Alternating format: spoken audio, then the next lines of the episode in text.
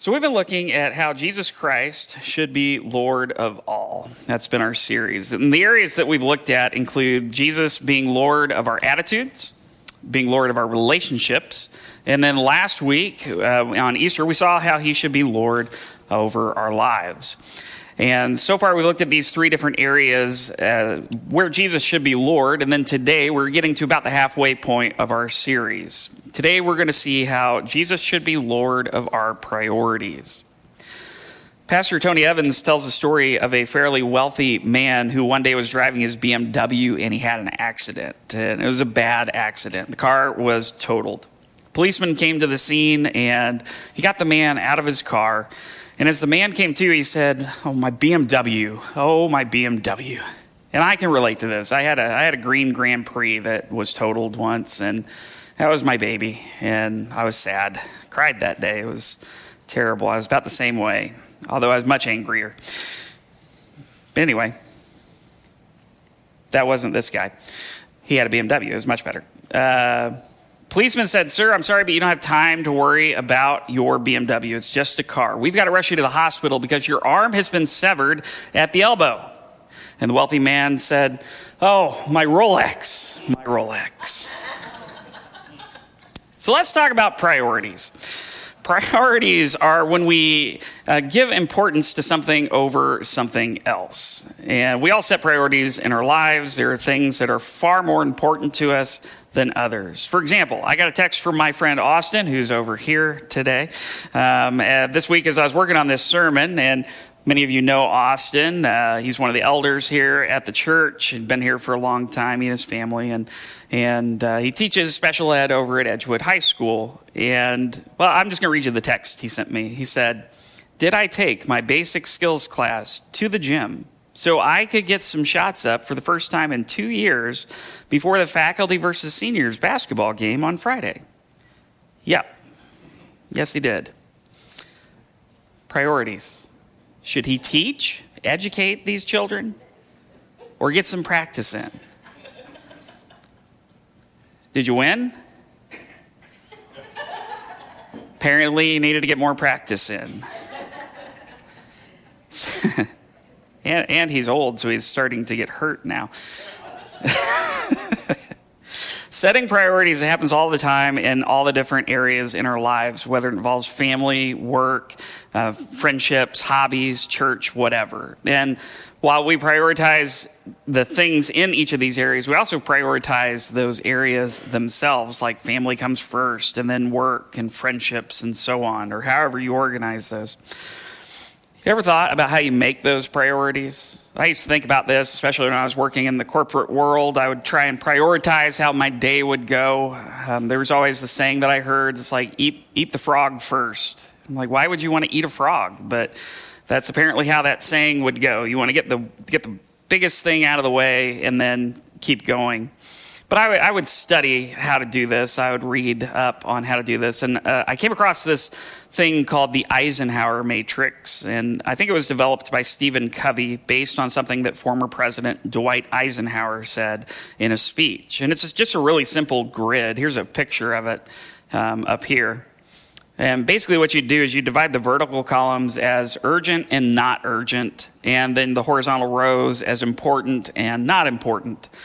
And then you can set your priorities based on that. So if your task was urgent and important, then you t- that took precedence. You want to do that task.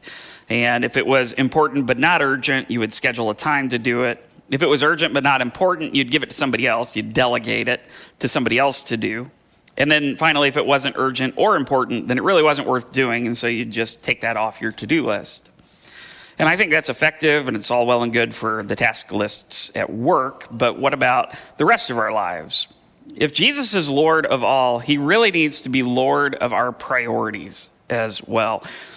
And as with most things, there there isn't necessarily a nice, fancy formula that we're going to give you to set your priorities.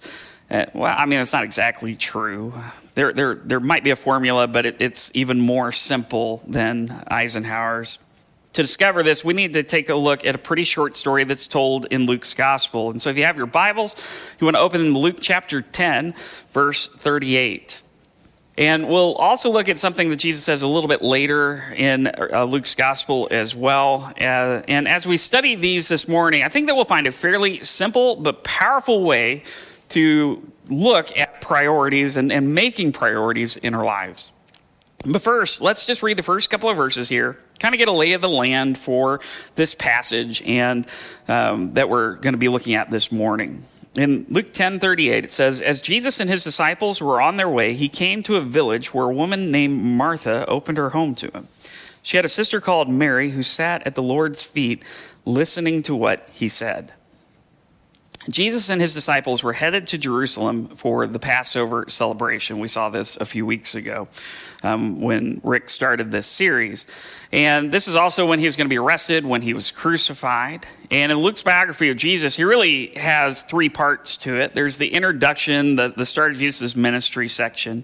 Then there's the center section where he's uh, traveling to Jerusalem. And then you have the last section, which is basically the final week of Jesus' life, including his crucifixion and resurrection.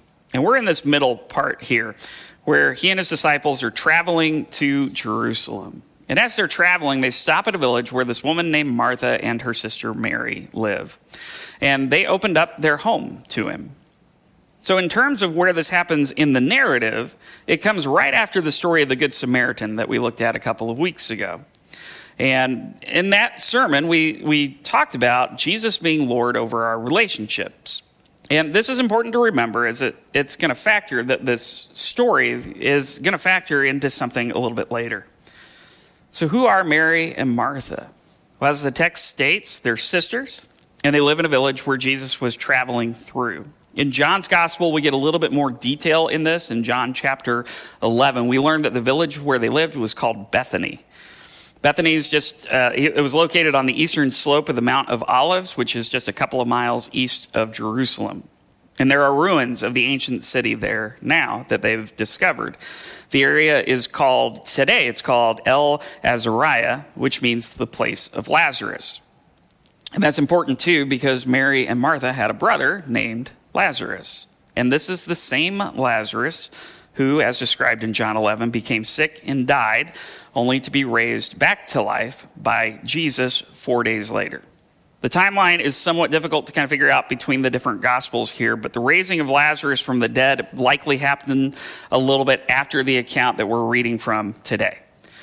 And in the ruins of the village that have been discovered, there's a church that was built over what is traditionally held as the tomb of Lazarus, where um, this miracle happened. And this church was, um, it, it's an ancient church. It was mentioned at least by historians who were in the fourth century. So there, it's we have uh, historical evidence at least close to when it happened, three centuries after it, but. So we know by reading the account in John as well as Luke that Jesus cared for and he knew these people very well. And he performed one of his most amazing miracles in bringing Lazarus back from the dead.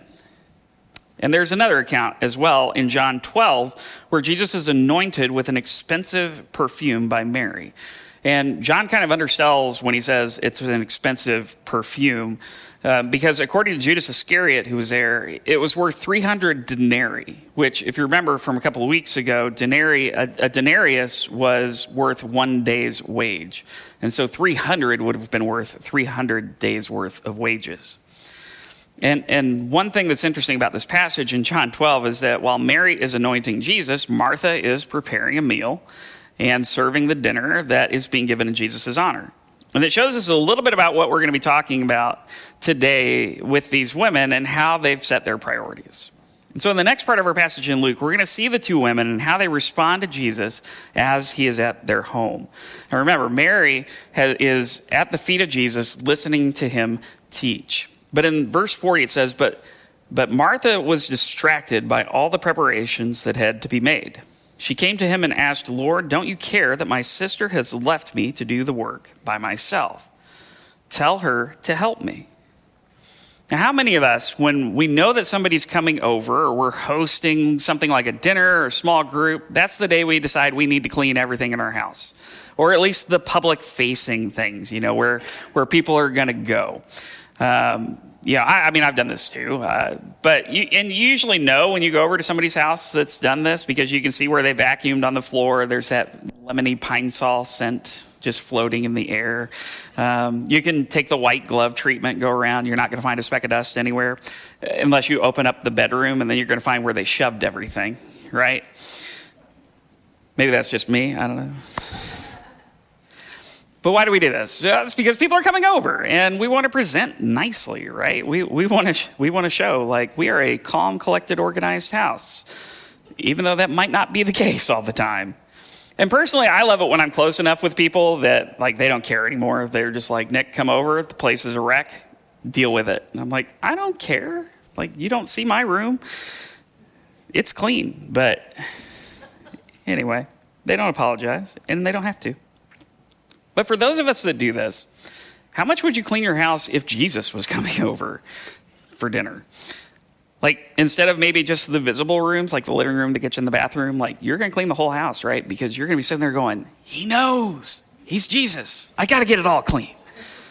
And I think if we do that, if we clean our house, if we know that somebody's coming over, then we can probably relate pretty well to Martha here. Um, she had invited the teacher, the man who was saying and doing some pretty amazing things, over to her house. And Martha, she's distracted by all the preparations that had to be done for Jesus' arrival. And remember, it probably wasn't necessarily just Jesus. I mean, the text doesn't say this, but he was traveling with people. And so if he's coming, there's likely a group coming with him. You've got the twelve disciples, maybe a few more. And it's pretty easy to see how she could have been distracted by all of this. And, and Martha, as she's getting ready, she's doing all of these preparations, all this work, and she looks over and she sees her sister just sitting there listening to Jesus teach. And in that culture at the time, the kind of preparation, I mean, it would have been pretty extensive. And as one commentator writes, you know, when pressure increases, patience decreases, which I play golf, so I know this. Um, and, and I'm sure we can relate to Martha again, thinking, you know, if my sister would just help me, if I didn't have to do all this work by myself, we could get this done quicker, we could do it better. And so she decides to say something. But does she go to Mary to say something? No. She goes to Jesus. It's like when your brother goes to your parent in, you know, instead of coming to you for something, like trying to get you in trouble. I don't know. But she's just like, Lord, don't you care that my sister has left me to do the work by myself? Tell her to help me. Don't you care, Lord? Now, this is such a simple matter, but But how many times do we ask this question of God? It, especially when it's not trivial. Don't you care that I'm suffering the way I am? Don't you care about all these people who are going through the hurt and the pain that they're experiencing? Don't you care about me? Don't we ask that too? In the hard times and sometimes in the trivial times when it doesn't necessarily matter. I mean, Martha's preparing a meal for the Lord, and she's not getting help for her sister. That's not the most earth-shattering thing. But she says, don't you care, Lord, that I've got to do this by myself? And then she gives a command to Jesus. Tell her to help me. And we do that sometimes too, right? We want to try and give a command to God. We want to tell him what to do. And why do we do that? Because we've kind of made it about us. Martha had made it about herself. I mean, she's preparing for the Lord. She she made things about her. And, and hear me, I don't believe this, that that was her intention. It, it just looks like she's trying to prepare her house, but the priorities got skewed a little bit. The house and the preparations became the higher priority than having Jesus be with her. In the next couple of verses, Jesus gives his, his response to her. He's not mean. He doesn't talk down to her. It looks like a gentle response pointing out that her priorities weren't quite what was best. And so let's look at verse forty-one. It says, Martha, Martha, the Lord answered, you're worried and upset about many things, but few things are needed, or indeed only one. Mary has chosen what is better, and it will not be taken away from her.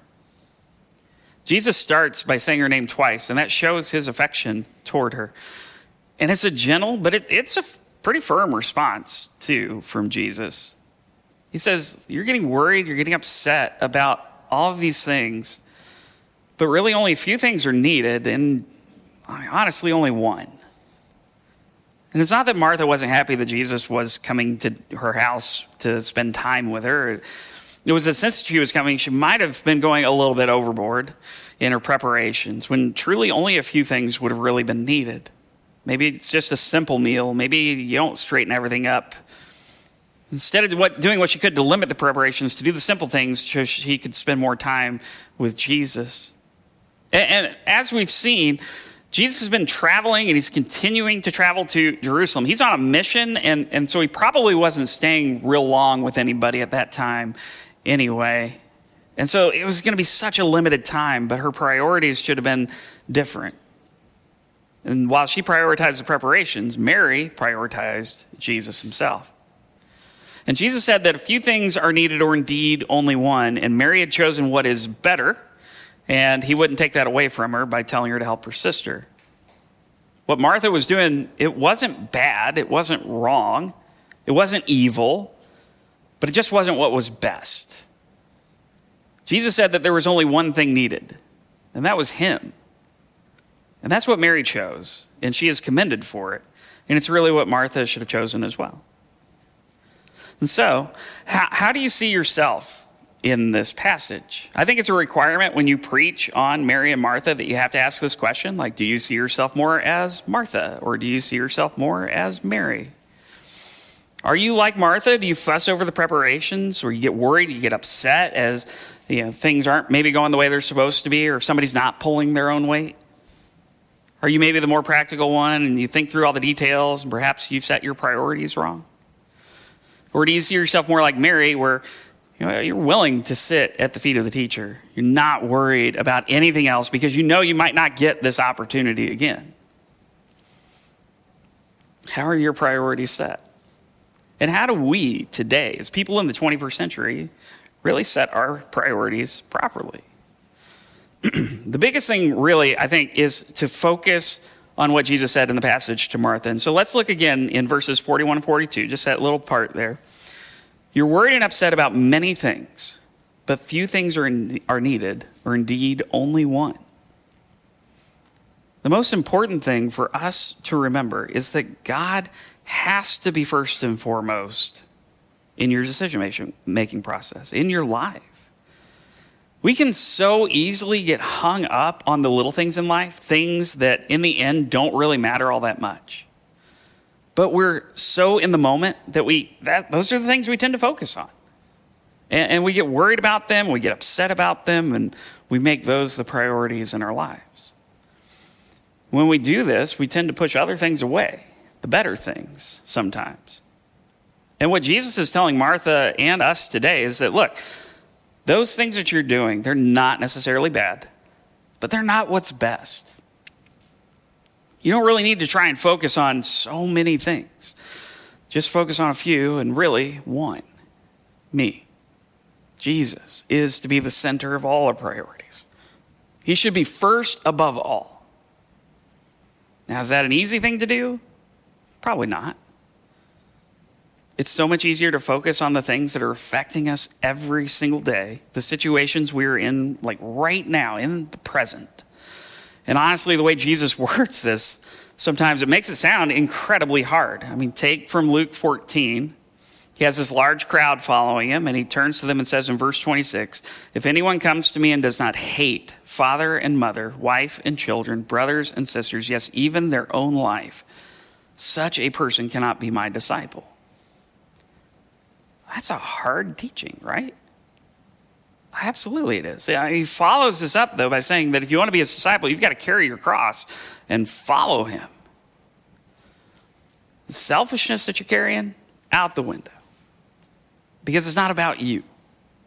It's only about him. It's only about Jesus. The priority Jesus commands you to have is clear. He is to come before everything. And these are good things. I mean, they're family. And that's where we need to go back to where the discussion Jesus had with the lawyer from earlier in this chapter. We were talking about the um, the Good Samaritan. The two greatest commandments are to love the Lord your God with all your heart, soul, mind, and strength, and to love your neighbor as yourself. And we saw a couple weeks ago who Jesus said was your neighbor, which is basically everybody, including your enemies. But this week, we're seeing the first commandment played out. Love the Lord your God with everything you are. And when you do that, that love is going to be so much. It's comparatively going to look like you hate everything else. But that's not easy. And, and there's a cost to it, and that cost is you. It's your life. As Paul writes in First Corinthians, though, like, you're not your own anymore. You're bought with a price. That was the precious blood of Jesus in his death on the cross. And so when you're setting your priorities, when you're making decisions, you've got to have, as a pastor friend of mine said recently, you've got to have God, his character, his word as the foundation to that process. So remember at the start of today's message, I talked about the Eisenhower Matrix. I mean, think about that when making priorities, but then put God over all of it. That's the easy, the easy formula. It's just God, then everything else. Let him inform those decisions. But to be able to do this well, you've got to know who God is. You got to know his character. You've got to know his word. That's where diving into God's word daily to study it and read it and to know him better is important. That's why coming here to church and, and singing his praises and hearing sermons based on his scriptures. That's why praying all the time, being in constant communi- communication with God is important. And then you'll be able to discern his will. As Paul writes in Romans twelve two, where you don't conform to the pattern of this world. Because the pattern of this world, especially when it comes to like your priorities, it's skewed. But be transformed by the renewing of your mind, and then you will be able to test and approve what God's will is. His good, pleasing, and perfect will. You know his will by studying his word, by, by communicating with him, by doing all of these things. And the Holy Spirit will help with this. He will come alongside you and, and continue to help grow you into the likeness of Jesus. And this process where you're making these decisions, that's going to start to become easier over time. You're going to start to prioritize areas of your life based on how God wants you to. You're going to focus on the things that will help to continue to grow his kingdom on earth, and to help introduce others to him and to make disciples. And by the way, that does not mean that your family is not a big part of that. They will always be one of the most important priorities in your life following Jesus. And your first ministry is to your family. I don't know how many times I heard that in seminary over the last four years or whatever it's been now. You, we hear it a lot as pastors. It's like your first ministry is to your family. But your first ministry is to your families as well. You've got to know that too. Ultimately, Jesus has to be Lord of your priorities. If he is to be Lord of all, if he's Lord over everything in your life, then how you prioritize things needs to fall under his authority as well. Sometimes that means that you're going to have to say no to some good things. But it's only because there's something better. You're saying no to something good so you can choose what is better. And, and what's best is the one thing that's needed. And that's Jesus Christ and your relationship with him. Let that be how you make your priorities. Let him be Lord of your priorities. Would you pray with me? Heavenly Father, Lord, you are just, I mean, you're simply amazing. And it's just unbelievable that you have loved us since before we were even born. And it's through that love, through your grace and mercy that we are able to come to you today, that we are able to follow you well, and, and that we are adopted into your family, Lord. That you have called us your sons and daughters. And as that, I, I just pray that You know, sometimes this is it's hard for us to be able to look past our, our current situations and, and to try and think godly on everything. And, and I just pray that you would help us, if we are struggling with that, that you would help us to be able to do that well. Help us to see what you say is best. Help us to live that way. We know that we're able to come to you today, Lord, because of your Son and what he did on the cross. He tore the veil that separated you and us. And so, Father, I just pray that you would help us to set our priorities the way that you would have us set them. Help lead us in that. Help it get easier over time. Help us just live and walk in your way, Lord. Thank you so much for Jesus. It's in his name that I pray. Amen.